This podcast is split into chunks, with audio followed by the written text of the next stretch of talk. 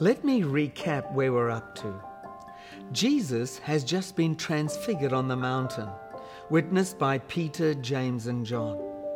Now, he's come down from the mountain into the valley to find a huge commotion down below.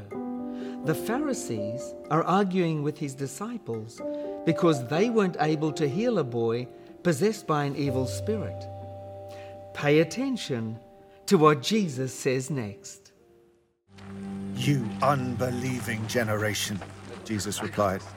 How long shall I stay with you? How long shall I put up with you? Bring the boy to me. So they brought him. When the spirit saw Jesus, it immediately threw the boy into a convulsion. He fell to the ground and rolled around, foaming at the mouth. Jesus asked the boy's father, How long has he been like this? From childhood, he answered. It has often thrown him into fire or water to kill him. But if you can do anything, take pity on us and help us. One of the most striking things in this episode is that when Jesus says, You unbelieving generation, how long shall I put up with you? He isn't speaking to the teachers of the law.